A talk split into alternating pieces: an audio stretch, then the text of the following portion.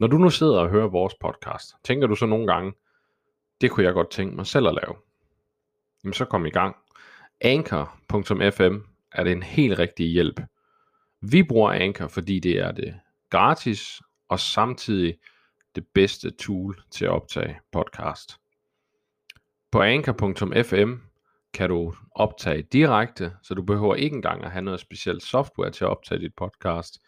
Der er mulighed for at lægge små intro, lyde og så videre ind direkte på Anchors hjemmeside.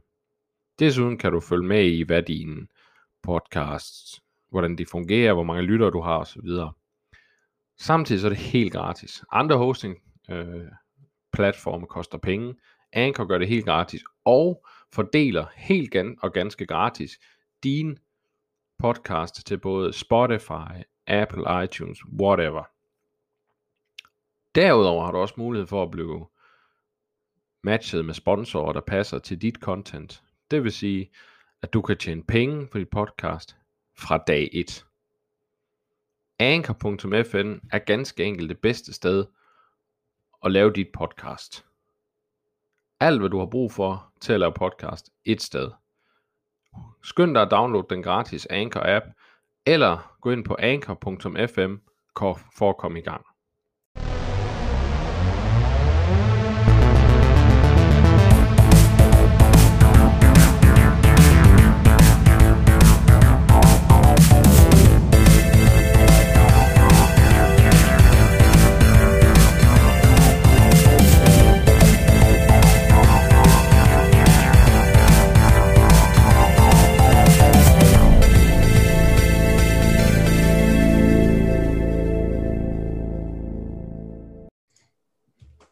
Halløj og velkommen til PapacoCast, dit danske gaming podcast.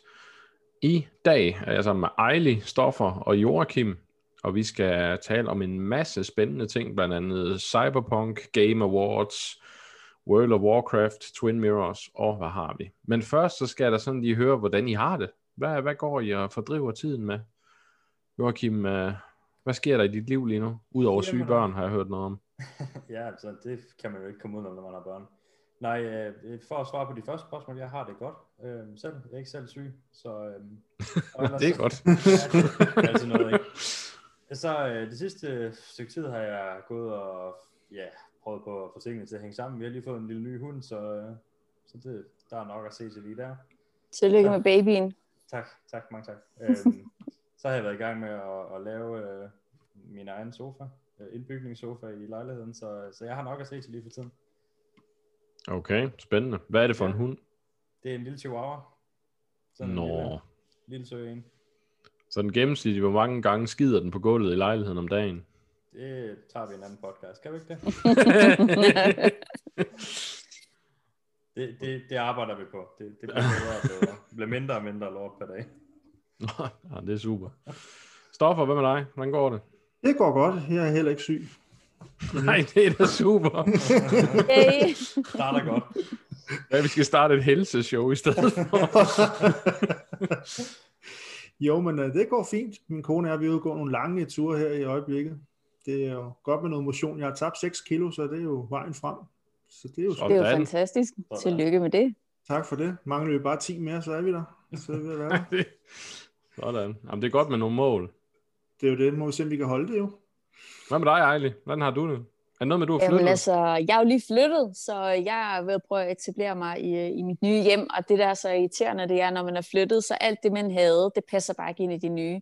Så lige så står jeg lidt i den der sådan, jamen, nye, vi, nye gardiner og nyt alverdens ting, og jeg synes jo bare aldrig rigtigt, det jeg bliver færdig.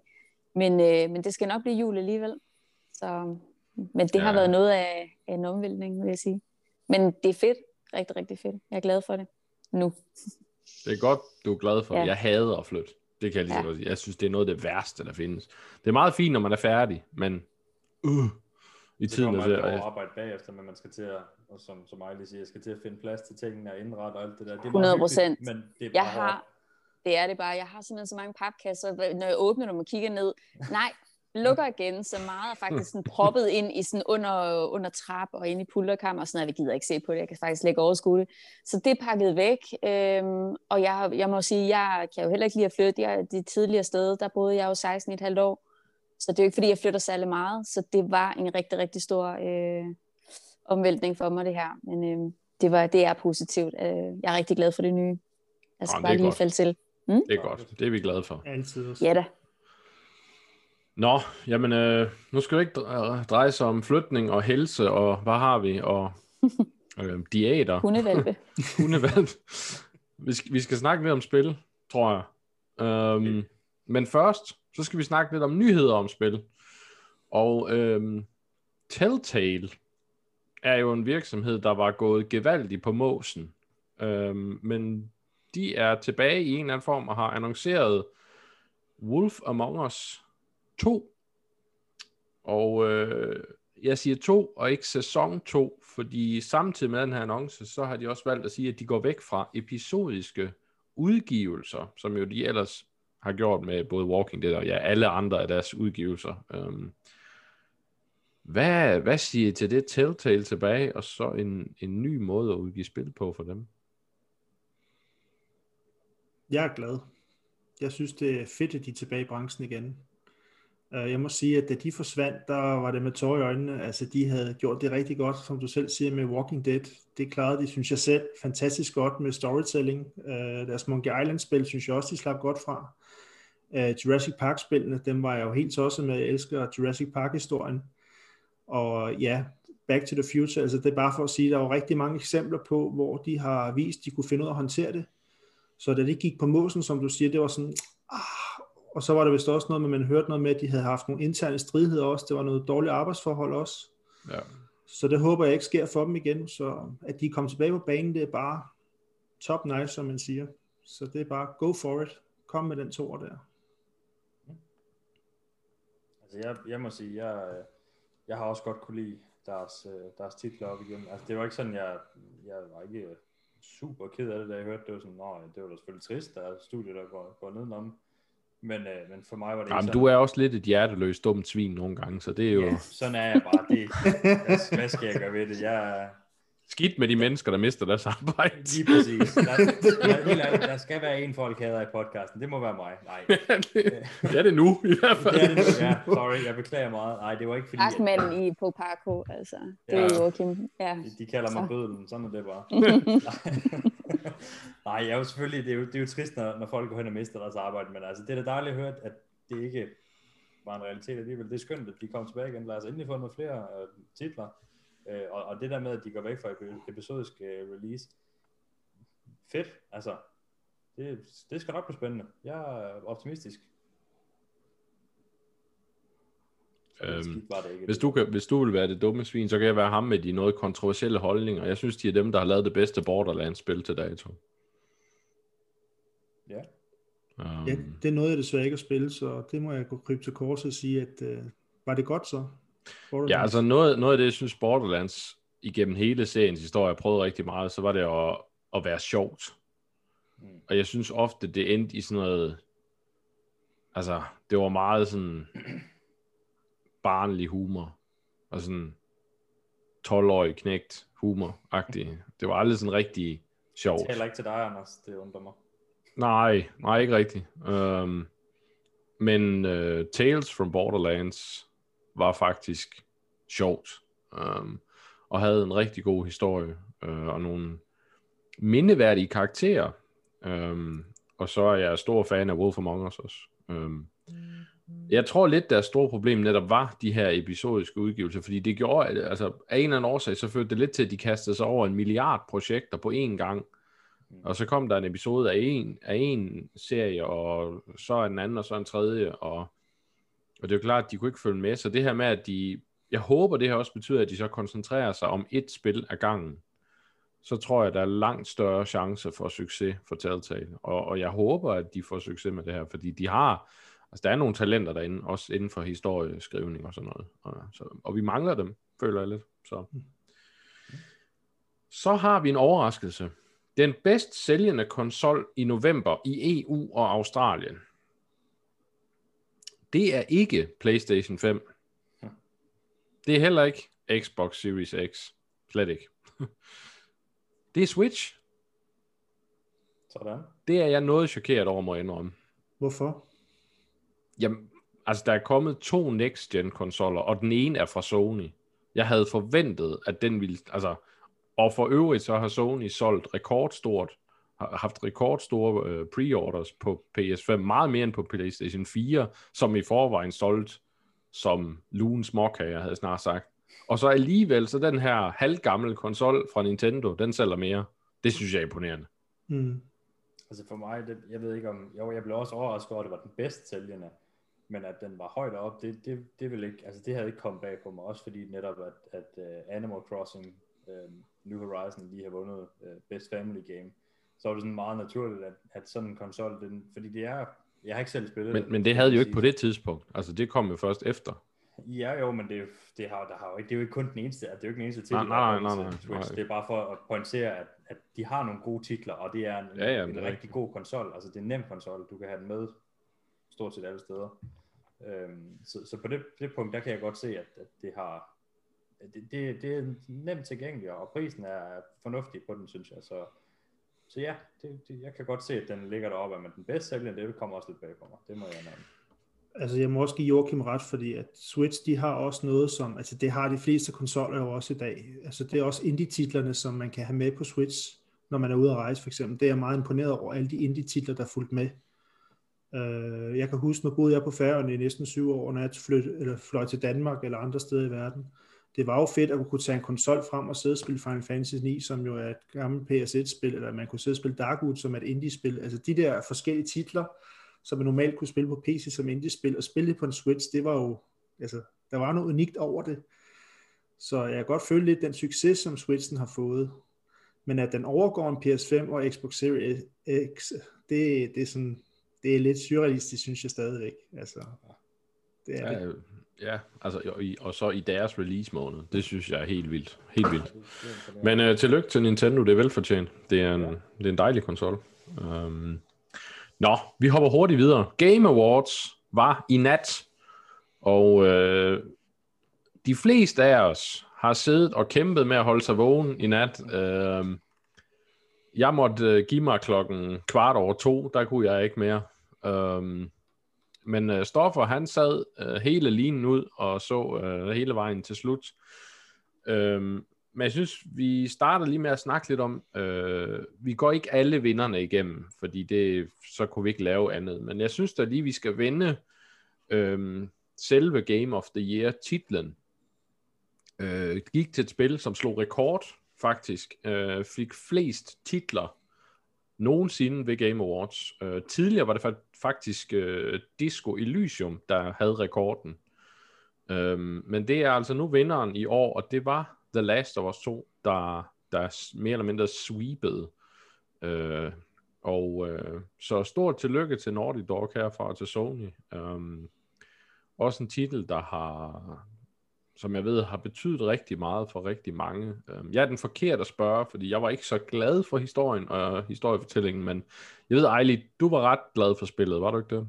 Jeg var rigtig glad for spillet, men det var jo tydeligvis noget helt, helt andet end, end etteren, og det er jo også værd at, at elske to karakterer så meget, øh, og at Ellie lige pludselig altså, blev den her lidt øh, fierce voksen kvinde, som, som skulle træffe nogle valg, hvor man få mulighed for at se det fra forskellige vinkler, og det var jo med til at også at nedbryde den første historie med, øh, med Joel og Ellie, og, og prøve at bringe det til et skridt videre, hvor de var lidt modige og, og bruge så meget af spillet på at faktisk være en anden end Ellie. Øhm, men jeg synes, det var rigtig flot, og jeg synes, det var rigtig fedt, og jeg synes, at slutningen lugter af en træer, og det bliver jo rigtig spændende, om vi får det. Øh, nu siger jeg lige, inden vi kommer videre til folk, der lytter derude. Hvis der er nogle af de her spil fra Game Awards, som I ikke har spillet, som I gerne vil spille, vi spoiler helt frit her. Så, så tag og spil det først, og så kom tilbage. øhm, Jeg har ikke spoilet noget. nej, det, nej, Det er det, synes jeg, nej, du har ikke, nej, det synes jeg ikke, du har. Men det bliver mere, fordi nu gør jeg det. øhm, altså, jeg var, jeg var en af dem, øh, jeg havde nogle problemer med måden, Joel døde på.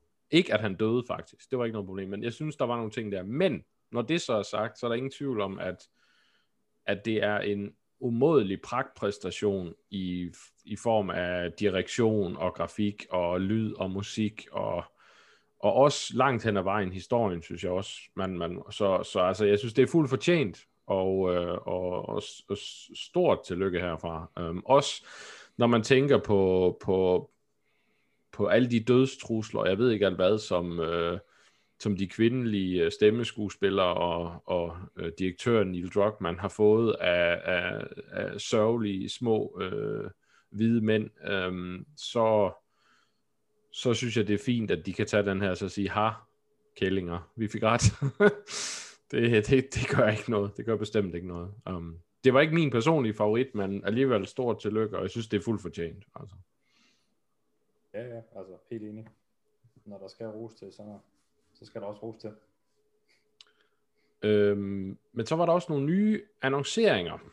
Eller faktisk en del annonceringer. Og i stedet for, at vi render dem alle igennem, for der var rigtig mange, øhm, så synes jeg, at vi skal, vi skal nævne øh, sådan, lad os prøve at nævne nogle, bare et par stykker, I ser rigtig meget frem til. Øhm, og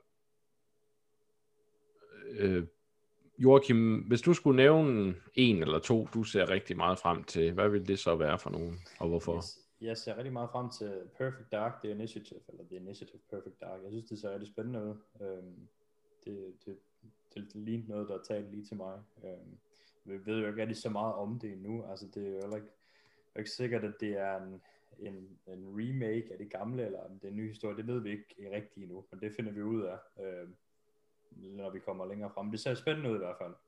Så hvis I ikke har set traileren endnu, eller set det, ja, det der er kommet ud, jamen så, så, så synes jeg, I skal gå ind og se den. Det, det, ja, der er ikke så meget andet at sige. nej, nej, nej, nej. Hvad med, øh, nu ved jeg, at du har spillet en del Black Desert. Hvad med Crimson Desert? Var det noget?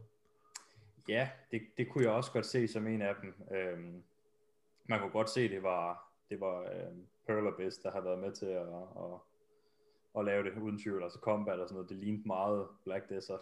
Øhm, og ja, jeg skal da sikkert nok prøve det. det ja, det ved jeg ikke. Det, jeg, jeg synes, jeg faldt lidt af på, øh, på Black Desert Online. Ikke, ikke fordi det er, det er bare det, det er noget med mig at gøre. Jeg, jeg tabte lidt interessen i det. Men, men altså jo, jeg skal da nok prøve det, helt sikkert. Øh, et andet, jeg også så rigtig meget frem til, det er It Takes Two fra uh, Hazelight, som også har lavet A Way Out det synes jeg faktisk, at jeg kunne rigtig godt lide A Way Out. Øh, hvis du har en, og, en, en fast øh, en partner eller kammerat eller hvad man at spille det med, jamen så synes jeg, det er, det er super spændende. Man kan jo også spille det online, det kunne man i hvert fald i, i øh, uh, A Way Out. Uh, det prøvede jeg desværre ikke, men, uh, men spændende spil, godt koncept det der med, at man skal, man skal samarbejde sådan meget intensivt, og uh, ja, glæder mig til at se, hvad det, hvad det bliver til. Jeg kan også godt lide, at de fortsætter deres tradition med, at hvis bare en har købt det, så ja. den, du spiller det sammen med, kan bare downloade det gratis. Præcis. Det synes jeg er ret cool. Det er customer service, der vil noget. Stoffer? Jamen, jeg havde siddet på øh, siddet og set der Callisto Protocol, der er skaberne af Dead Space, der vender tilbage der.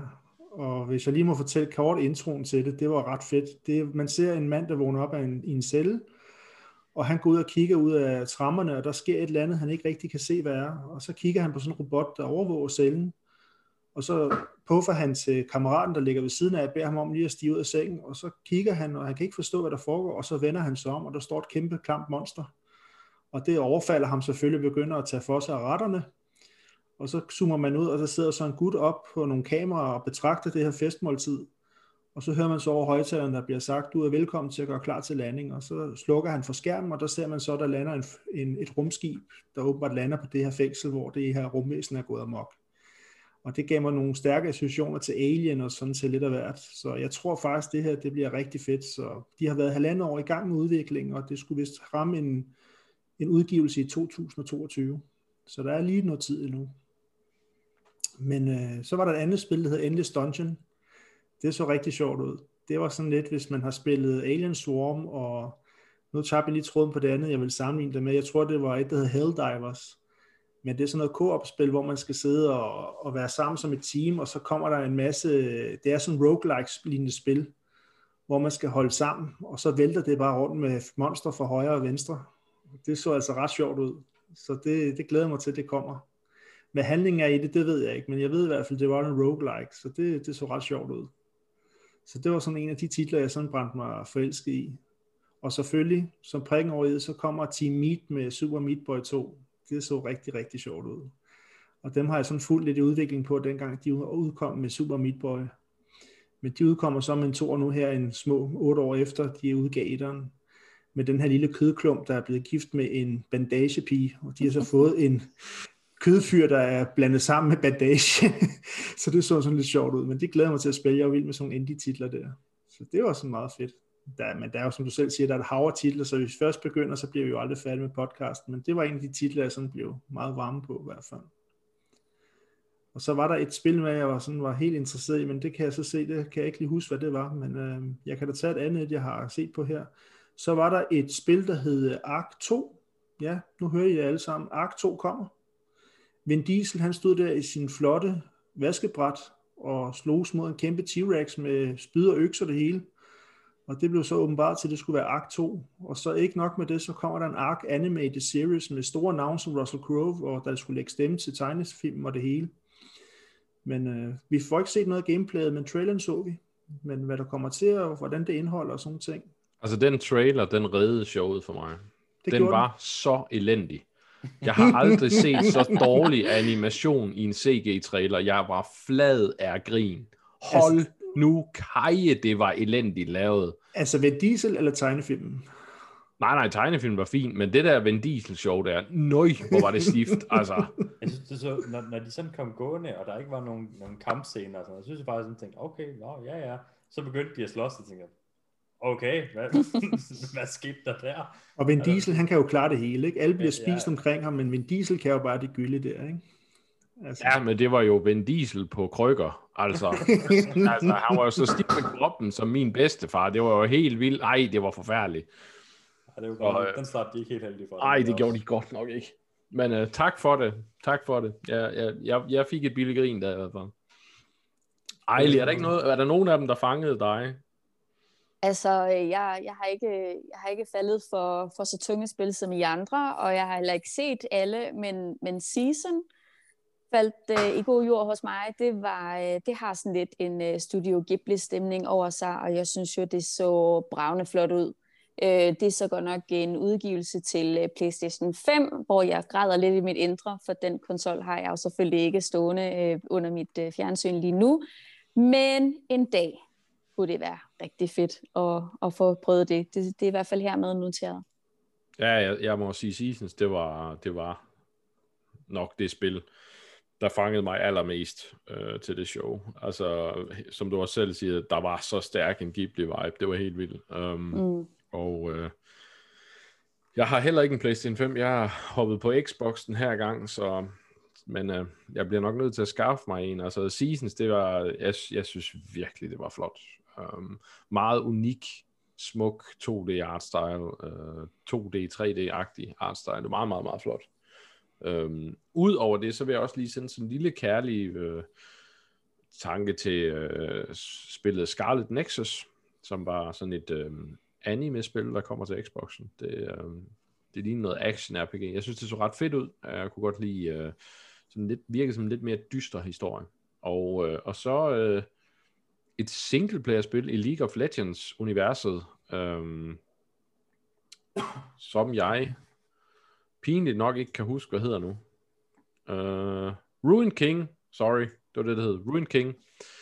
Og det var en, en øh, uh, singleplayer. Det lignede sådan noget turbaseret kampsystem faktisk. Uh, men, uh, men jeg er ret glad for League of Legends verden, så det her, det ser jeg også meget frem til. Jeg synes, det er lidt sjovt, at vi, vi har nævnt alle de her spil, men der blev selvfølgelig også vist trailer til uh, Dragon Age, det nye Dragon Age, og det nye Mass Effect, og uh, det siger lidt om BioWare, at jeg ikke ser særlig meget frem til den. Dragon Age-traileren synes jeg var mærkelig. Altså, det lignede en trailer til Fable, mere end det gjorde til Dragon Age. Jeg forstod det slet ikke. Altså, jeg, jeg kunne slet ikke forstå, hvad retning de ville i. Og Mass Effect-traileren, det var en masse... Ja, det ved jeg ikke. Det lignede introen til Star Ocean 2, hvor du ser et rumskib, der kører igennem nogle stjerner, og så ser du et hoved. That's it. Altså, det var... Ja. Jeg tror, det var Altså, jeg, jeg, Citizen. fik, jeg, fik ikke set, øh, jeg fik ikke set Dragon Age, øh, hvad hedder det, traileren, men jeg, er jo, jeg har jo spillet de tre foregående, så altså, jeg er jo mega, mega spændt. Så uanset hvordan traileren ser ud, så er jeg nødt til at spille spillet. Altså, det står i kortene, det kan jeg mærke. Ja, men jeg skal jo spille det. Altså, jeg elsker Dragon Age. Uh, Dragon Age Origins er et af mine yndlingsspil. 100% enig. all time, altså. Men jeg blev bare vildt forvirret over, øh, over den sådan stemning, der var i traileren. Altså, det var virkelig fabelagtigt. Og det synes jeg var mærkeligt. Det lignede mm. overhovedet ikke Dragon Age før de sidste to sekunder af traileren. Mm. Øhm, så, men, men det skal spilles, selvfølgelig skal det det. Altså, jeg elsker Dragon Age, så det, det skal spilles. Der, der var lige et med, jeg hurtigt lige vil nævne, øhm, Ja. som jeg også så ret meget frem til. Elite Dangerous Odyssey, det, det, så, det så faktisk rigtig, rigtig cool ud. Øh, nu er det noget med, at man kan komme ned i, i, øh, på de forskellige planeter og, og, og lave noget, altså exploration shooting, altså noget. Det, det så i hvert fald så rigtig godt ud, det, det må jeg sige. Det er en ret fed retning for den serie, vil jeg sige. Helt Det er sikkert. meget spændende. Det er den rigtige vej at gå. Enig.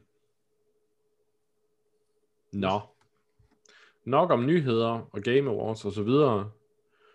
Øh, nu skal vi snakke lidt om, hvad vi har spillet i det sidste stykke tid. Og øh, ja. Stoffer, du har, du har spillet noget gys, kan det passe? Det har jeg. Jeg har spillet to gyserspil. Og nerverne er helt flosset. Fortæl os om dem. Let dit hjerte. Jeg har det ikke særlig godt. I kan se, jeg sidder her og ryster. Men, øh, Er det over kvaliteten af dit spil, eller hvad er vi ude i?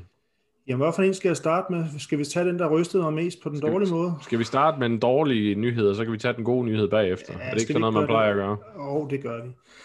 Så jeg, øh, som en gammel Resident Evil-fan, så spillede jeg Resident Evil 3 Remake, og jeg tænkte, ved du hvad, vi gør det, vi spiller det. Og jeg gik i gang med det, og jeg må sige, at jeg blev faktisk rystet. Og det var ikke gyset, der gjorde det, det var faktisk selve delen, eller selve spillet, det, jeg er fuldstændig rystet. Det, det hele er faldet til jorden. Jeg må, jeg må sige, at jeg er skuffet over det, og det er ikke noget øregas det her, det, jeg er virkelig skuffet over spillet. Øh, hvis man har spillet det gamle PlayStation 1-spil, så vil folk, der elsker Resident Evil, de vil faktisk øh, være meget skuffet over det, fordi man føler, det er en skrabet udgave af træerne. Også det, at det er, hvad skal, hvordan skal jeg forklare det her? Det, det føles mere som en DLC, end det føles som et fuldt spil. Altså, jeg ved godt, det, det lyder overdrevet. Og Hvor langt er det? Altså, hvor langt er det at komme igennem? Ja, jeg klarede det på fire timer. Au. Det var sindssygt hurtigt. Au, Øh, au, au, au. Ja, det, jeg fandt jo så, altså, ja, jeg ved ikke, hvordan jeg skal forklare det her, men jeg, jeg, jeg fandt noget ammunition, og så vidste jeg, at ligesom hvis jeg skød de her zombier i hovedet, så får de ligesom et nik tilbage, og så kunne jeg løbe igennem dem. Og når man ved, der er den fejl, så kan man jo løbe igennem forhindringerne. Og ham her, jeg kan jo lige fortælle historien, så vi lige kan følge med i, hvad der foregår. Men man spiller jo den her hovedperson, der hedder Jill Valentine. Og for folk, der kender Resident Evil, de ved jo, at hun er med fra etterne af. Hun er en kendt politikvinde, og hun har ved at expose de her, der hedder Umbrella Corporation, og det er et meget ondt medicinalfirma, der udvikler de her viruser. Og det er gået galt i den her by, hvor der hedder Raccoon City, og for at lukke munden på hende, der sender man et biovåben afsted for at slå hende ihjel. Og han hedder Nemesis, han er 3 meter høj og 2 meter bred, og ligner en, ja, han havde haft en dårlig dag hos plastikoperationen, fordi han ser ikke særlig godt ud. Men han jagter dig hele vejen igennem, ligesom han gjorde i PlayStation 1-spillet. Og han er slet ikke scary overhovedet. Altså han føles mere irriterende, så render han rundt med en sort sæk og mulen, og man kan slet ikke se, hvad det er, han foretager sig. Altså det ser sådan mærkeligt ud. Altså han ligner Jason Warris fra toren, der render rundt med en sort plastiksæk, hvor man bare begynder at grine mere, men øh, man synes, han er frygtindgydende. Og når man møder ham i bossfightsene, så, så er han så let at klare. Altså han kan godt slå dig ihjel på et slag, men, men, men han, er ikke, han er ikke særlig svær at ligge ned faktisk. Og selvfølgelig så kan man ændre sværhedsgraden, det er ikke så svært, men, men det giver ikke så meget udfordring. Smid en håndgranat, så er han nede og ligge på knæene, og så kan man løbe videre og gøre det, man skal.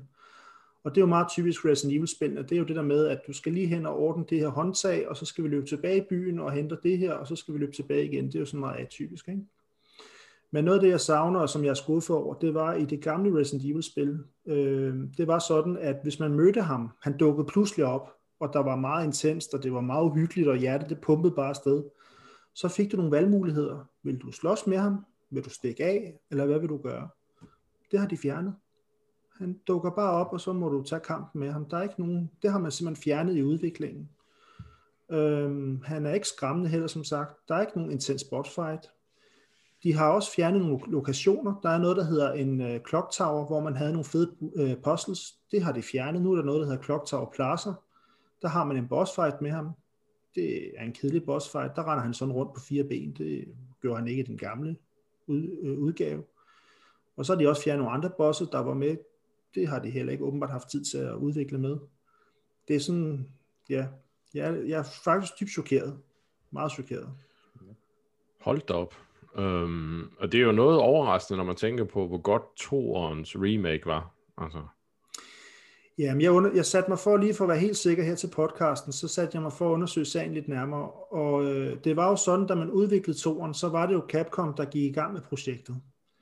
Men i alt hemmelighed, så satte man et ekstra hold på til at udvikle træer, fordi Capcom var jo sikker på, at toren ville jo blive en bravende succes, fordi folk havde jo skrevet på, at der skulle komme en Tor remake, så de var jo sikre på, at de ville nå i sikkerhed i land med denne succes. Men det var et andet udviklerhold, der stod bag under Capcoms ledelse til at lave Resident Evil 3 remake. Okay. Og det virker bare for mig som om, at vi skal hurtigt få presset det her ud på markedet, og så må vi undvære nogle ting for at gøre folk tilfredse. Så, så det du siger til mig, det er, at, øh, at det her, det er helt ned at være en etter. Er det det, vi er ude i? Du vil ikke Så- anbefale folk at købe det?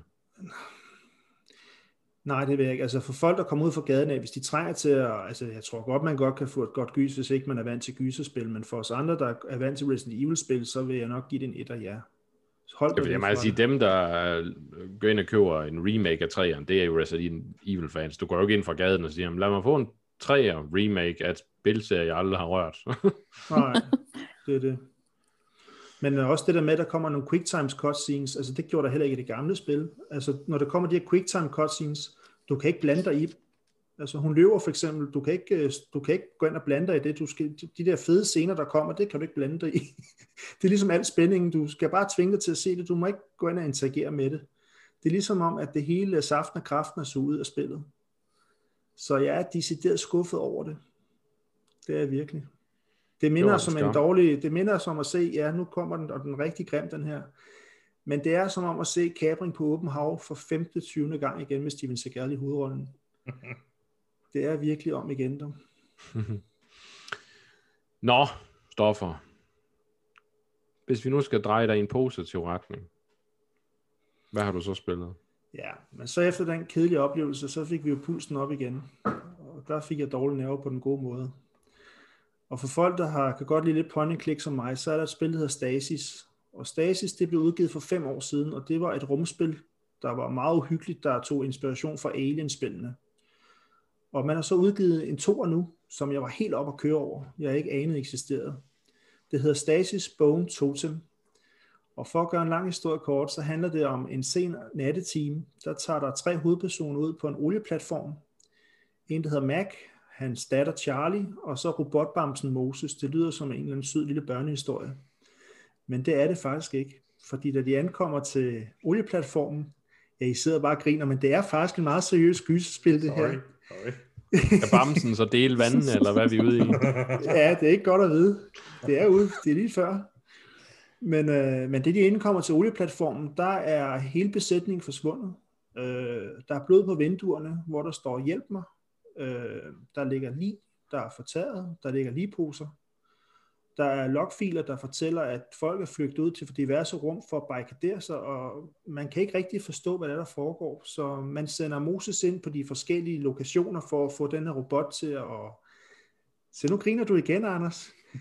Jeg kan ikke glemme, at de har kaldt. Der er en robotbamse, der hedder Moses. Det er, Det er fantastisk. Det er jo ikke mig, der udvikler spillet jo. Nej, nej. Det vi jo. Det er fint. Nå, lad os bare kalde ham M, så går det nok lidt lettere det her. Men øh, man får så Bamsen til at gå ind og lave de her forskellige ting. Men du skal så få de her tre personer til at arbejde sammen med hinanden. Nu må du ikke begynde at grine, for så begynder jeg at grine. Det er så svært for mig, det her. Jeg kan slet ikke tage det seriøst.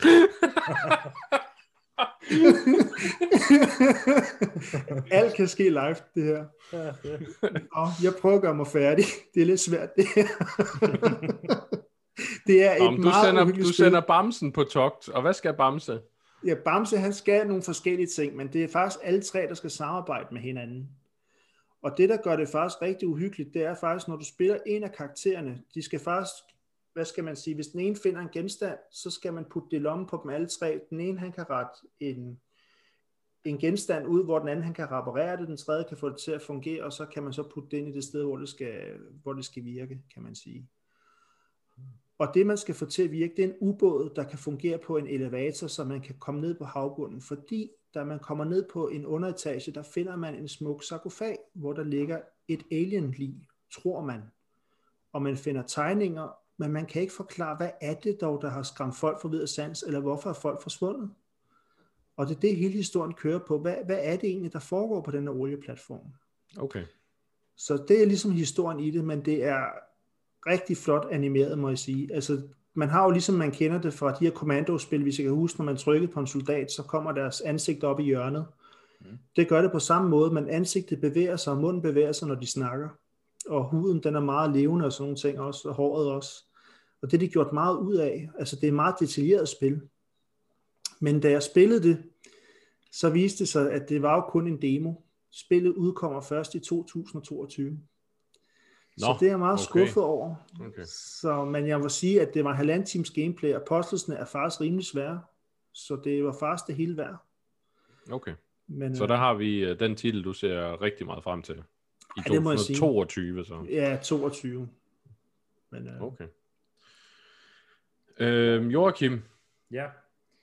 Jeg har øh, været i gang med at spille noget øh, World of Warcraft Shadowlands, den nyeste expansion inden for genren, han har sagt, inden for World of Warcraft. Øh, ja, det, man var jo sådan lidt, øh, jeg havde set rigtig meget frem til det, og så var der alt det her med, med pre-patch og alt det, som, som lige pludselig blev forsinket, og hvad nu ellers, og, og så mistede jeg lidt, jeg vil ikke sige, at jeg mistede interessen, men, men jeg spillede det ikke i godt stykke tid, og så lige pludselig så, øh, så var der en god ven, der fik mig overtalt igen.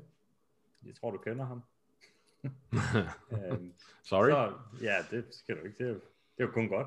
Så jeg har på den spillet, ja, og jeg er faktisk, øh, ja, jeg er imponeret over det. Det er meget, det, altså det, det, er en fed expansion. Det, det er en af de bedste expansions, de har lavet, øh, vil jeg sige.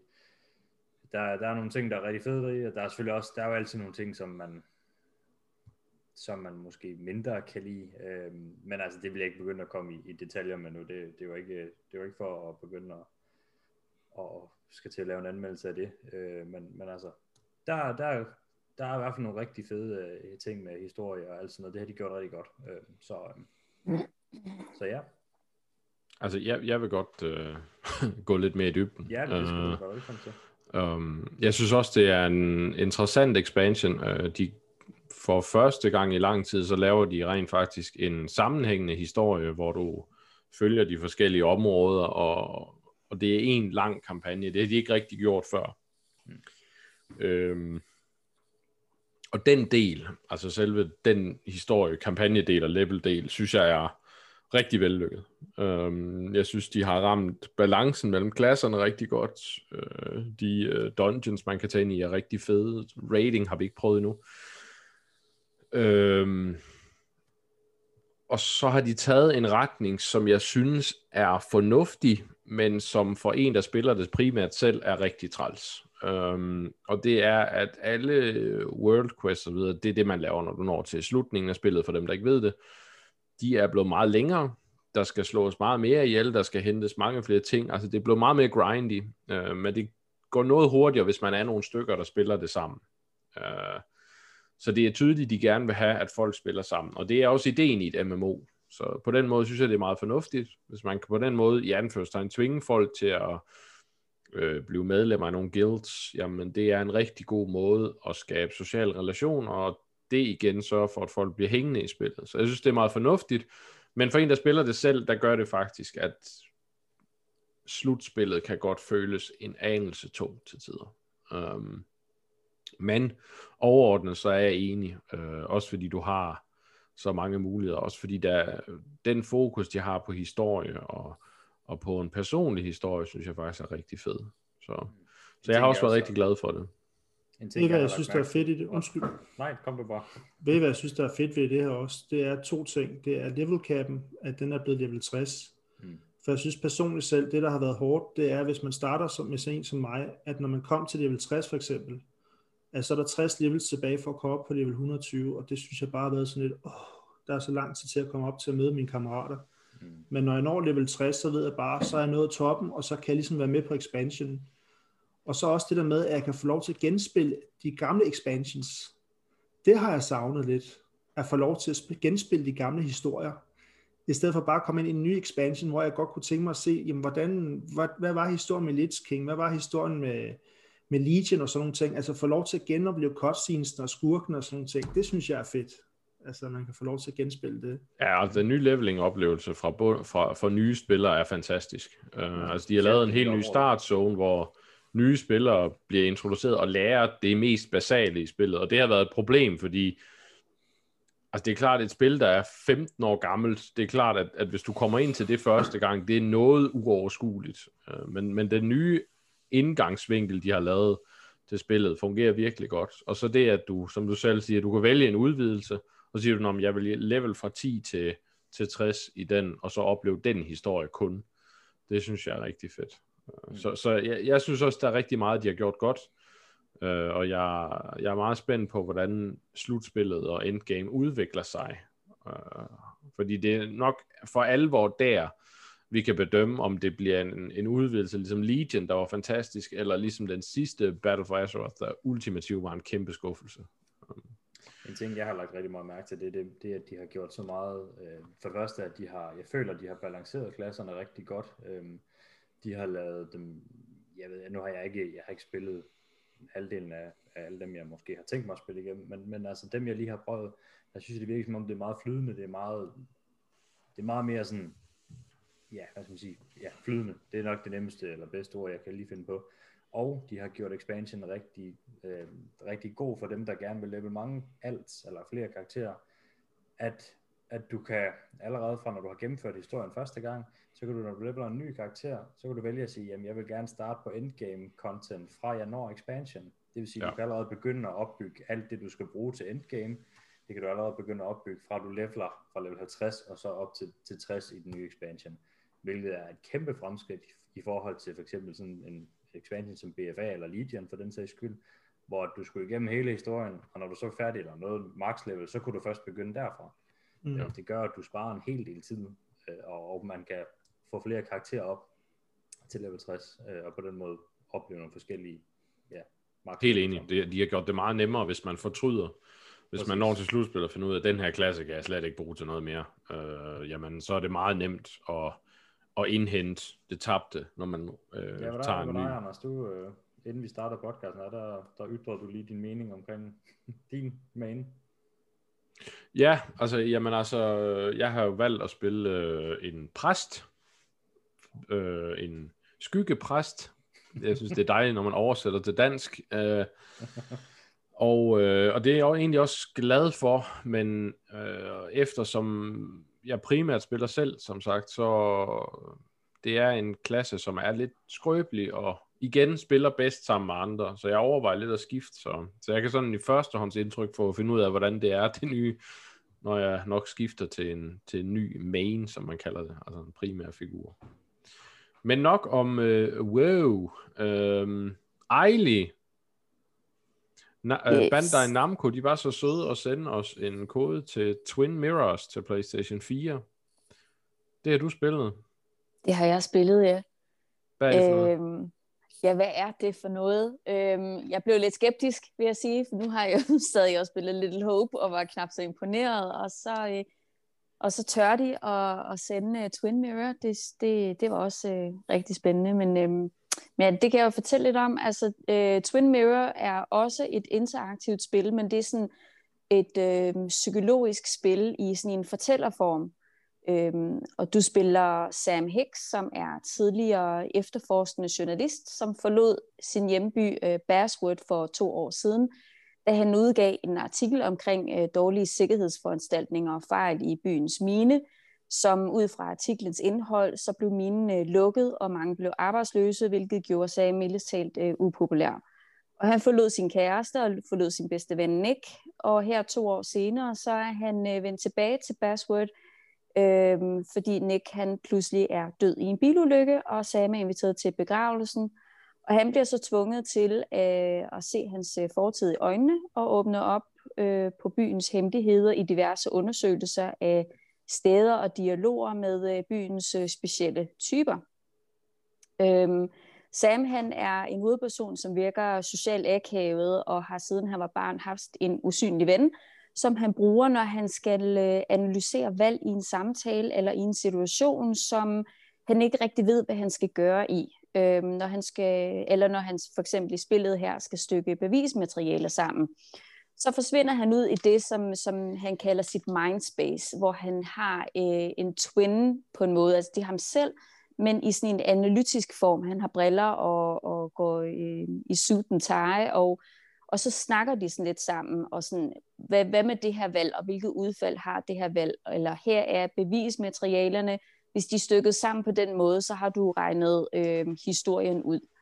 Øh, øh, hvad hedder det? Øhm, og, og, og det fylder rigtig meget, det her mindspace. Det bliver meget sådan, øh, lidt ligesom sådan en drømmeverden, hvor at du åbner en dør, men det er den samme dør efter den dør, og så kan du sådan ryge ind i sådan en underlig maze, hvor du ligesom øh, tænker en masse tanker, indtil du finder den rigtige dør, og, og, og et valg åbner sig for dig. Øhm, og grafisk set, så er Twin Mirror rigtig, rigtig fedt. Altså stemningen i Basswood er meget indlevende. Det er sådan en lille provinsby, sådan noget trailer trash stil, og karaktererne er, er meget troværdige, som de her ekscentriske mennesker, som, øh, som de faktisk er, mange af dem. Øh, I forhold til gameplay, så er det ufatteligt langsomt. Altså, det går bare så langsomt, og, øh, og nogle af dine dialoger og, og efterforskning, det virker bare så skide pisse ligegyldigt. Øh, hvad hedder det? Dem, dem der har øh, udviklet øh, Twin Mirror, er jo de selv samme mennesker bag øh, Life is Strange, som jo er en bravende fed historie i, i en interaktiv form, hvor du kan rewind et, et, et, et, et valg, hvis det var et dårligt valg, for at prøve at tage et nyt valg i, øh, i, din, øh, i din historieudvikling. Øhm, og jeg har så spillet etteren øhm, af det her Life is Strange, men, men Twin Mirror, der har de bare ikke formået at gøre det øh, på nogen måde lige så interessant. Og, øhm, og det jeg ligesom finder ud af i den her ved, ved at, at kigge lidt, lidt mere om Twin, Twin Mirror, der, der finder jeg nogle artikler, som siger, at at Twin Mirror, de blev, det blev først præsenteret for omkring en tre år siden, og så øh, blev spillet egentlig sådan et, øh, der var noget forsinkelse på, og så var der noget nedskæring, og der var noget low budget, og så har de faktisk været inde i spillet og klippet en masse ud. Og, øh, og det kan du faktisk godt mærke, og det er jo først efterfølgende, jeg har øh, fundet frem til det her, hvor jeg egentlig godt kan se, at okay, den der dialog der, den hakkede jo fuldstændig, og den der historie gav jo ingen mening, det er som om der manglede noget, og det giver jo god mening for mig nu. Øhm, spillet er rigtig, rigtig flat. Altså, det kunne være rigtig fedt. Ideen er mega, mega fed. Men det er bare flat, fordi at den åbner op for noget, der kunne have indeholdt simpelthen så meget øh, nogle dybtegående samtaler. Mere omkring, hvorfor han ligesom virker som en mand inden for spektret, som har sådan en akavet måde at kommunikere på. øhm, men det er så langsomt, og det er i virkeligheden så mega ligegyldigt. Så jeg tror, ideen den var rigtig god, og så ender det bare rigtig, rigtig lort. Øhm, så ud fra det, så, så har jeg også tænkt lidt over øh, karakter, og der vil jeg jo heller ikke op mig mere end den her toer. Øhm, og det er jo lige så vel, fordi det er, øh, jeg må jo sige, det er jo et, et pænt spil, og hvis man er til genren, så skal man da have lov til at, at prøve at kaste sig ud i det, men jeg var ikke, øh, det er ikke et spil, jeg ønsker at spille igen. Øh, det er et hurtigt spil, det tager maks 8 timer at gennemføre. Øhm, men jeg synes, der er så mange af de timer, som er ren spil. Ren spil, det er dårligt tidsfordriv. Altså, det går ikke hurtigt nok. Jeg tror, der gik en time eller sådan noget, før at der overhovedet kom en funktion, hvor han begyndte at løbe. Altså prøv at forestille dig spil, hvor du bare skal gå. Og det er ligesom om, at du faktisk går med din fysiske skridt gennem en stue. Hurtigere gik det ikke vel, så bliver man altså rigtig, rigtig træt. Altså, man bliver rigtig, rigtig træt. Det, det er ikke, fordi, du kan, ja, det er ikke fordi, du kan gå ud i køkkenet, og så kan du løfte øh, en kaffekop eller noget. Nej, du, du har jo få valg, når du så endelig ankommer til der, hvor du skal rode efter nogle hens. Så for helvede, jeg synes, det gik så langsomt. Og ja, det, det dræbte dem fuldstændig. Jeg giver ikke mere end en toer. Det lyder også, som om det er en meget lille toer, vil jeg sige. en meget lille toer. Nå, jamen vi må håbe, at Bandai Namco, de kan gøre dig glad næste gang. Um, to for to, det var ikke så godt. Nej. Twin Mirrors, ingen anbefaling herfra, desværre. Det er en Desværre. skam, fordi, uh, som du selv siger, Life is Strange, super fedt. Um, Pissefedt. Altså, jeg har kun spillet etteren. Jeg ved ikke, hvordan toeren den, den har taget sig ud, og, også fed. og om du har prøvet det. Men, Ja, ja, men etteren var jeg fuldstændig Jeg begejstret synes, for. toeren var lige så god som etteren, faktisk. For mig. Okay, Um, så det er en skam. Det er en skam. Men um, ja. Sådan er det nogle gange. Budget cuts. Ja. ja, det rammer... Og især i de her tider rammer det jo desværre rigtig mange studier. Ja. Ja. Joachim, Ja. øh, sådan nogle biler, der Ja. rammer bolde. Ja. Det, øh, jeg er faldet lidt over det igen igen. Øhm, der er jo lige kommet i en ny, nu skal vi måske fortælle, hvad det handler om. Det handler om Rocket League. Øhm, der er lige kommet en ny sæson. Øhm, og det, ja, det, altså Rocket League, det er sådan et, ja, lige så meget som jeg kan irritere mig over, lige så meget kan jeg synes, det er super fedt og, og, og sjovt, og ja, det er, det er sådan et, man kan gå og, komme tilbage til, og jeg synes bare, det, det er hyggeligt, og så sidder vi og spiller et par gutter sammen, blandt andet Christoffer, og øh, nogle andre venner, vi også har, øhm, så, så vi sidder og hygger os med det, og det, ja, det er bare et, et, et, som sagt, lige så stressende et spil, som det er, lige så godt er det også. Ja, det er et af de mest irriterende spil, der nogensinde er lavet. Um, ja, det, det kan Det jeg er et spil, der gør, der kører sygt. Det er et spil, hvor de bruger, og det her, det er bekræftet af udviklerne, så I skal, jeg lyver ikke. Det er et spil, hvor man rent faktisk har udviklet sin egen fysikmotor, fordi man synes, øh, realistisk fysik, det er træls. Lad os da gøre det øh, sværere for spillerne at bruge hjernen selv. Så når man spiller det spil og tænker, jamen hvis jeg nu bruger hovedet i forhold til, hvordan øh, tyngdekraften og sådan noget virker i virkeligheden, lad være med det. Øhm, men alligevel, så er det på en eller anden måde ret sjovt. Det er Og, dragende. øh, og det er et spil, der er... Det har det til fælles med Fall Guys, og sjovt nok er det jo den samme hjerne bag de to spil, at det er et spil, der er rigtig sjovt, og det er et spil, der samtidig kan få dig til at tænke, nu fyrer jeg simpelthen armen igennem min skærm. Altså, det er, det er så frustrerende, og alligevel så sjovt til tider, og det er svært at forklare, man skal prøve det. Jeg kan så også lige nævne, at jeg har spillet, øhm, der er jo kommet next gen upgrade til Xbox Series X til Rocket League, og det ser faktisk umådeligt godt ud på, øh, på den. Øhm, så det, øh, det kan godt anbefales. Hvis man har en Series X, så synes jeg, man skal prøve det. Øh, det, det er ret fedt at kigge på, og, øh, og det kører også utrolig godt på, på X'eren der. Øhm, og en ting, der fungerer rigtig godt, det er, at det er cross-platform på tværs af Epic, Steam, Playstation, Xbox, whatever. Uh, du kan bare spille på tværs, og det, Og det fungerer det faktisk også- super godt. og det, det ja, det fungerer super godt. Det er super nemt. Man finder bare sin, man har bare sin venneliste på tværs af platformen. Det er rigtig, rigtig godt. Det er det. Um, så. Nå, venner. Jeg har Ja. spillet et lille bitte spil, øhm, som, som der ikke er ret mange, der har ventet på, tænker jeg. Jamen, Nej, jeg har spillet uh, Cyberpunk 2077. Uh, øh, et spil, der har været undervejs i 8 år nu, og et spil, som jeg har glædet mig rigtig meget til. Um, jeg er kæmpe fan af Witcher 3. Det er nummer to, tror jeg, på min liste over de bedste spil, jeg nogensinde har spillet. Jeg elsker, knus elsker at spille, også selvom styring og kampsystem ikke er super godt, men historiefortælling og måden den åbne verden er på og sådan noget, det er fuldstændig uovertruffent. Altså, øhm, øh, og, og, og den, de, de muligheder, du har for at løse opgaver og sådan noget, altså, det var helt fantastisk. Så jeg har set rigtig meget frem til øh, Cyberpunk 2077, og i dag, i morges, der havde jeg endelig mulighed og tid til at sætte mig ned på min Series X og prøve det her, og jeg var mildest talt nervøs, fordi der har jo været meget blandede meldinger. Øhm, de, der har spillet det på psykopatmaskiner af PC'er, de har rost det og givet det 10 ud af 10, og dem, der har spillet det på de der oldgamle PlayStation 4 og Xbox One konsoller, jamen de synes jo, det er det værste siden uh, Nellefeber. Øh, øh, og altså, jeg vil sige, det jeg har set indtil videre, det er, at man skulle ikke have lavet det til de konsoller. Altså, vi har lidt samme situation med Halo Infinite, hvor jeg siger, nej, lad nu de gamle konsoller være. Altså, fremtidens spil skal laves til de nye konsoller. Øh, og i hvert fald, hvis I gerne vil presse den grafiske citron, om man vil, så er I nok nødt til at lade de der elgamle konsoller ligge. Øhm, men jeg har spillet Xbox One version på Xbox Series X, fordi Next Gen patch og så videre, er ikke kommet endnu.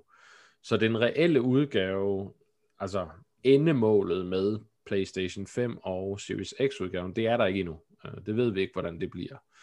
Øh, så vi har en PC-udgave, som er, hvis man har maskinen til det, øh, så er den vanvittigt flot, og så har vi en udgave, som er sådan lidt midt imellem, og det er den, jeg har spillet, og så har vi selvfølgelig den håbløse udgave, som du, hvis du spiller det på, på PS4 eller Xbox One. Um,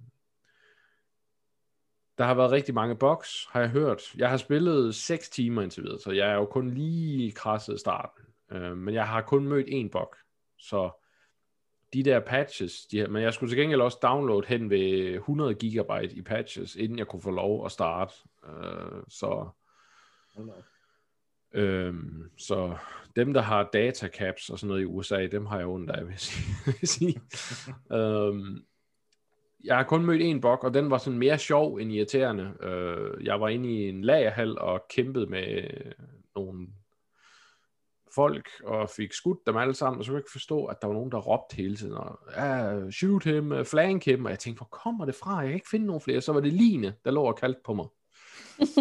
øh, og jeg troede først, at det var sådan en eller anden psykedelisk oplevelse, de ville prøve at, jeg tænkte, jeg er da ikke, altså, han er ikke påvirket lige nu, han har ikke, jeg har ikke taget nogen stof eller noget, men det var så bare en bok. Um, det hjalp heller ikke noget at gå hen og skyde dem, de blev bare ved med at snakke. Så det var fantastisk. Jeg ville ikke loot dem, fordi de var ikke døde, men de var døde. Men de var ikke døde. Så, så det var meget, det, altså det var sådan, ja, det er fint nok. Det er ikke noget, der kan hisse mig op, sådan en boks som den. Men, men jeg ved, at der er rigtig mange, der har haft nogle forfærdelige boks, så jeg skal ikke, øh, øh, jeg talte med en af mine kammerater i dag, og han havde oplevet, at på hans spejlbillede, når han så sig i spejlet, så forsvandt hans penis. Og det er jo altid en træls ting. Ja, det tror jeg ikke, der er nogen, der ønsker. Nej, det er umiddelbart det værste horror, jeg kan forestille mig noget spil. Altså, det kommer hvis, hvis det så kun er et spejlbillede, så kan man sige, nej, så er der nok noget galt med spejlet. Men... Ja, det må man da håbe. Ja, ikke? Især fordi de har gået meget ud af penisen i det her spil. Altså, der er, der er flere valgmuligheder. Du kan prøve at bruge boxershorts, eller du kan vælge penis 1 eller penis 2. Og så kan du øh, skræddersy penis 1 eller penis 2 til din smag. Skal den være lille? Skal den være stor? Skal den være omskåret? Det kan du også få. Altså, der er noget for enhver smag, om man vil. Oh, damn. Er du sikker på, at du vil bruge det ord? Ja, det er jeg. Det er jo meget bevidst. øhm, så, så altså, og, ja, men, men udover det, jeg kan lige så godt sige med det samme, det er ikke det næste Witcher. Mm. Mm. Øhm, grafisk animation og sådan noget er bravende flot. Altså, jeg har ikke set et spil med lige så god animation, og der tager jeg altså Last of Us 2 med. Uh, motion capture i Cyberpunk er noget helt nyt. Altså, men de har også brugt en helt ny teknologi, og det kan man godt se. Det ser, altså, det ser bravende flot ud, uh, og jeg glæder mig meget til, at der kommer en next gen patch, så det bliver endnu flottere. Øhm, men det er et meget flot spil, men det føles mere som et Rockstar-spil, end et CD Projekt Red-spil. Og med det tænker jeg på måden, folk snakker sammen. Altså det er, det føles mere som GTA end Witcher. Altså det er sådan meget, altså de ting, altså jeg sad rigtig tit og tænkte, jamen, sådan er der ingen, der siger. Altså du går hen til en random kvinde og siger, hallo, så siger hun, bite my tits, asshole. At, okay, øh, umiddelbart ikke sådan den mest det normale. aggressivt. ja, det, ja, og, og det er sådan meget, altså, meget random, øh, meget tilfældige svar, man får øh, på bare at sige goddag til folk. Altså, det, det er virkelig, det er, og, og, og nogle gange også sådan noget, tænker jeg, okay, hvor kom det fra? Altså, jamen, der var, jeg var, der var en dame, der stod og fejede, en rengøringsdame, og så kom jeg, hello, what does it all mean? Øh, det ved jeg ikke, altså. Ja, utroligt tilfældigt spil, og, det, altså, og så prøvede jeg at trykke igen, og så får man den samme, så altså, NPC'erne, ja, de, det, altså det er meget, meget skuffende at opleve, når man har prøvet Witcher 3, hvor hver en figur, man snakkede med, føltes som et unikt, mm. velskabt person. Så det her, det er bare nogle dukker med nogle mærkelige, mærkelige selvfølelse, I guess. um, og så, og så alligevel, så nogle gange, så føles det alligevel som CD Projekt Red, fordi verden er alligevel interessant, og sidemissionerne føles heldigvis som CD Projekt Red. Altså, mm. der er flere måder at løse de her missioner på. Du træffer selv din valg. Øhm, det er ikke, der her er det heldigvis ikke ligesom Rockstar, hvor hvis du går tre skridt til venstre, så er missionen fejlet. Altså her bestemmer du virkelig selv, hvad du vil gøre, og historien udvikler sig i helt forskellige retninger, alt efter de valg, du træffer. Heldigvis. Øhm, så, så på det punkt øh, føles det stadig lidt, lidt hjemligt, men for en, der havde håbet, at de måske ville, altså, hvis man tænker på, hvor lille et studie det var, da de lavede Witcher 3, og så tænker på i dag, grafisk, ja, der har de flyttet sig. Altså, det er der ingen tvivl om. Altså, rent teknisk, så er det et meget, meget, meget imponerende spil. Men, jeg havde forventet, jeg havde ikke forventet, at vi gik tilbage i kvalitet, når det kommer til det skrevne. Øh, og jeg havde, altså, det, det, det er jeg meget skuffet over. Styringen er selvfølgelig elendig, fordi det, altså, det er bare deres, det er det, de gør. Igen, det er ligesom Rockstar, altså det, det er det, vi gør. Altså, der kan man jo rose Nordic Dog, de har altid har forfærdelig styring, men det er der ikke i Last of Us 2, det er fantastisk styring. Altså, de har virkelig taget det til sig, og prøvet at udvikle deres gameplay også, hvor det virker som om, at, at CD Projekt Red sagde, at det er ikke så vigtigt. Altså, det er i hvert fald tydeligvis lavet til PC. Øh, hvis, hvis, altså at skyde i det spil på konsol, det er håbløst. Altså du bliver køresyg. Den der, den markør, den flyver rundt. Øh, og menuerne, jamen det er med markør. Så du skal sidde og køre den der markør rundt med din... Altså det er forfærdeligt. Det er så forfærdeligt. Det føles, det føles gammelt. Altså, øh, øh, hele loot-systemet føles som noget fra 2008. Altså, du får spandevis af loot og det meste af det kan du ikke bruge til en døjt, og der er ingen mulighed for rigtig sådan for alvor at rydde op i de ting. Altså, så når du skal sælge noget, jamen, det der deciderede decideret junk, jamen, det kan du sælge, men alt andet, det skal du manuelt ind og vælge, og, og det hele er så rodet, det er så svært at finde rundt i. Menuerne er forfærdelige. Øhm, og, jamen altså, jeg er så skuffet. øh, over de ting, fordi jeg, jeg, føler, jeg føler, at vi trådt tilbage. Altså jeg tænker, hvordan, hvordan kan I gøre det ringere end jeres sidste spil? Det forstår jeg simpelthen ikke. I har haft otte år. I har drevet jeres stakkels ansatte øh, ud i døden næsten. Altså så havde jeg forventet lidt mere. Det må jeg indrømme. Øh, så, så det er, altså det er meget skuffende. Det jeg så må sige, trods alt, Witcher 3 var utrolig buggy, da det kom og kampsystem og styring og sådan noget blev meget bedre med tiden. Og jeg håber og tror også på, og det kan man også se med, hvor meget der allerede er gjort på de første to dage efter release. Jeg håber og tror på, at det her spil udvikler sig og bliver bedre med tiden. Øhm, og en, som sagt, jeg har stadigvæk lyst til at spille det. Jeg har ikke lyst til at lægge det frem mig, og det er positivt. Altså, det er jo det vigtigste. Der er rigtig mange ting, der irriterer mig voldsomt i det her spil, men jeg har det ikke ligesom for eksempel Anthem eller Mass Effect Andromeda, hvor jeg bare tænkte, det her, det er bare, jeg har ikke lyst til det. Altså, jeg, jeg bliver sur. Altså, jeg kan blive frustreret, men der er stadigvæk missionerne, missionsstrukturen og, og, og den historie, der trods alt bliver fortalt, den holder mig stadigvæk fanget. Så skal jeg bare vende mig til, at, at de tilfældige NPC'er, som ikke er en del af sidemissionerne eller hovedhistorien, de, de virker blæst milestalt. Øh, altså, øh, så, så det er altså det er en lidt ambivalent oplevelse, og jeg vil også sige, hvis man sidder derude, for det første, hvis man har en PlayStation 4 eller en Xbox One, så hold jer væk. Altså lad være med at købe det. Det kan simpelthen ikke betale sig. Øh, I hvert fald ikke lige nu. Der skal ske nogle gevaldige ting, hvis de skal få det til at køre bare nogenlunde øh, respektabelt. Hvis I har en next-gen konsol, vil jeg stadigvæk sige vent. Øh, vent på, at der kommer en patch, så vi får den her øh, næste generations oplevelse på konsollerne. Og de forhåbentlig gør noget ved styringen øh, og menusystemer og sådan noget, som tydeligvis bare er PC-systemet, der bare er lagt en til en over på konsol. Og det, det skal man, det kan du ikke. Altså, det fungerer bare ikke. Øh, det, hvis du har en psykopat-PC, så køb det. Øhm, så, så, er, så skal I bare give den gas. Øh, der, er, der er vi allerede derhen, hvor der ikke rigtig, altså en stor del af boks er fjernet og sådan noget. Øhm, jeg talte med en kammerat i der, som spiller det på en ret vild PC, og han siger, jamen det kører bare. Øhm, han har kun oplevet nogle få boks, som sagt, han oplevede, at hans tissemand blev væk. Det er også træls, bevares. Men, øh, men udover det, så har det, så har det kørt. Øhm, altså det kan enten være en meget stor eller en meget lille bok.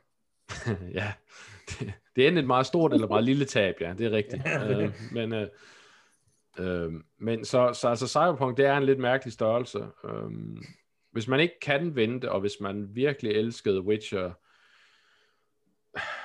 så vent alligevel. altså, fordi, øh, ja, og øh, hvis man lider af epilepsi, må man under ingen omstændighed spille det her spil.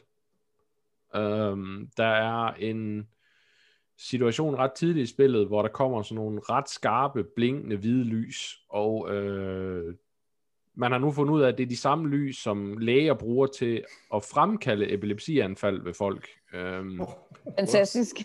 ja, det er super godt. Uh, well done. Øhm, ja.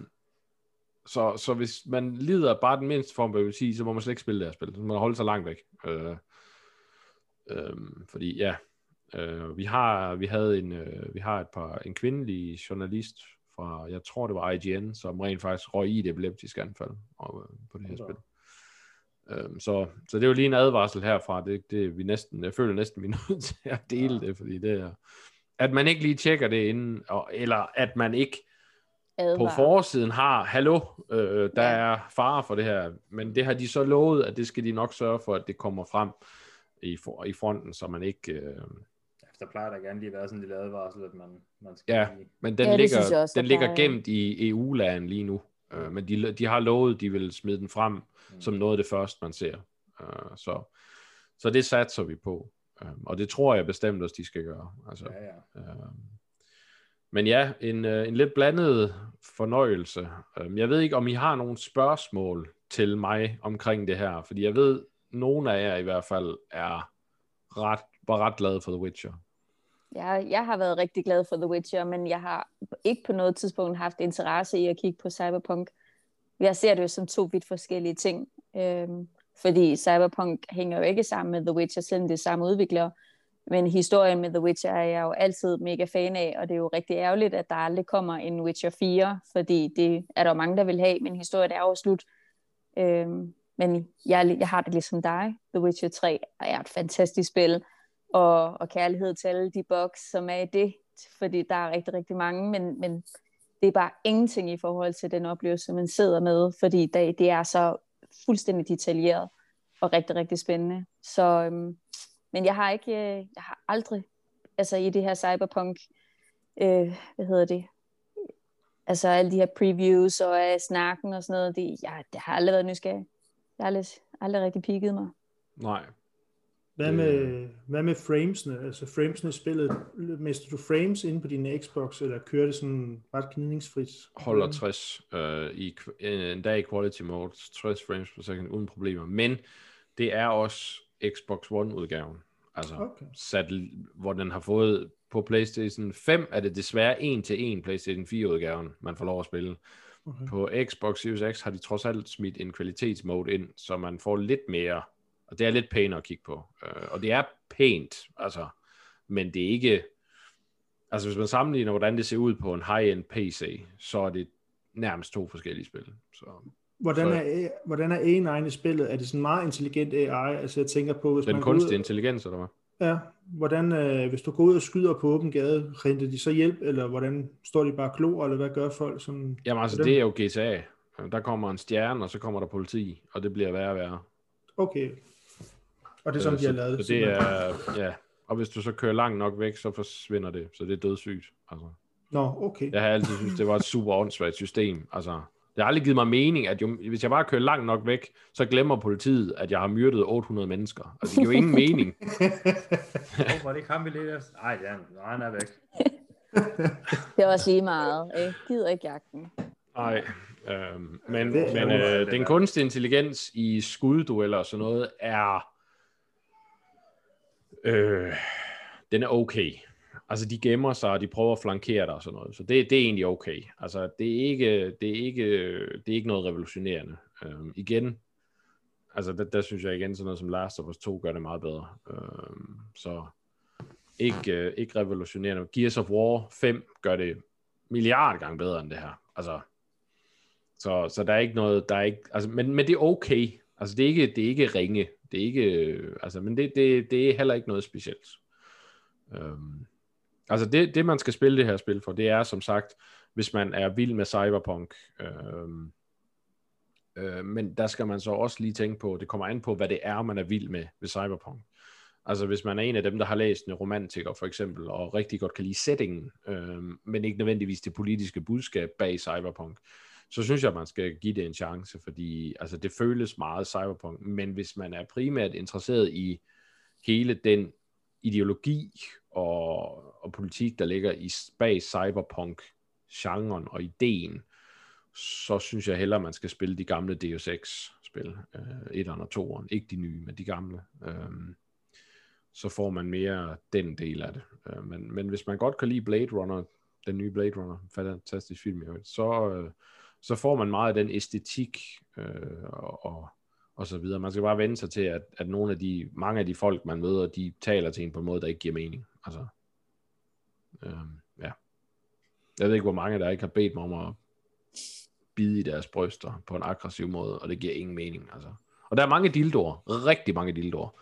Det er Dildo Town. Altså, jeg, jeg synes, der er mange dildoer i Saints Row, men det, ikke? Fremtiden er fuld af dildoer, åbenbart. Uh, og en eller anden årsag, så ligner de de dildoer, vi har i dag. Jeg tænkte, 2077, der må der være sket et eller andet med teknologien på det punkt også, men det er der åbenbart ikke.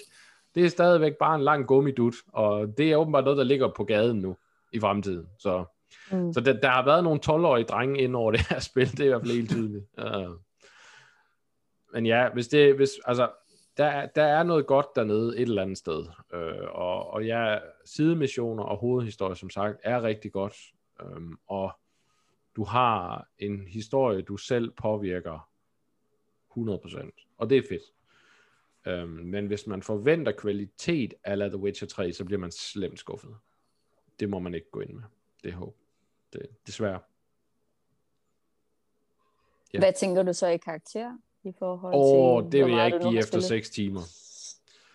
Det tør jeg ikke sige efter 6 timer. Så, så bliver jeg slået ihjel af nogen øh, gale, enten hvide mænd eller nogen andre. Øh, nej, det, det tør jeg ikke. Altså, som der lige, jo, altså jeg kan give en, en, en, en, en midlertidig, altså jeg kommer med en rigtig anmeldelse, når Next Gen patchen kommer næste år. Øh, så skriver, kommer vi en skriftlig anmeldelse. Men, men hvis jeg skal sige sådan, de første 6 timer, så ligger jeg på en 3'er max. Og det er... Det er ja, flot. Det, er højt sat, vil jeg sige, faktisk. Mm. Jeg er nok nærmere en toer, hvis jeg skal være helt ærlig. Øhm, men igen, altså, ja, på den anden side har jeg også svært ved at ligge, altså jeg har lyst til at gå ind og spille det nu. Øh, så spændende mm. synes jeg, historien er. Øh, ja, man skal bare, man skal bare ikke forvente, at verden rundt om historien og de større sidemissioner er særlig interessant. Desværre.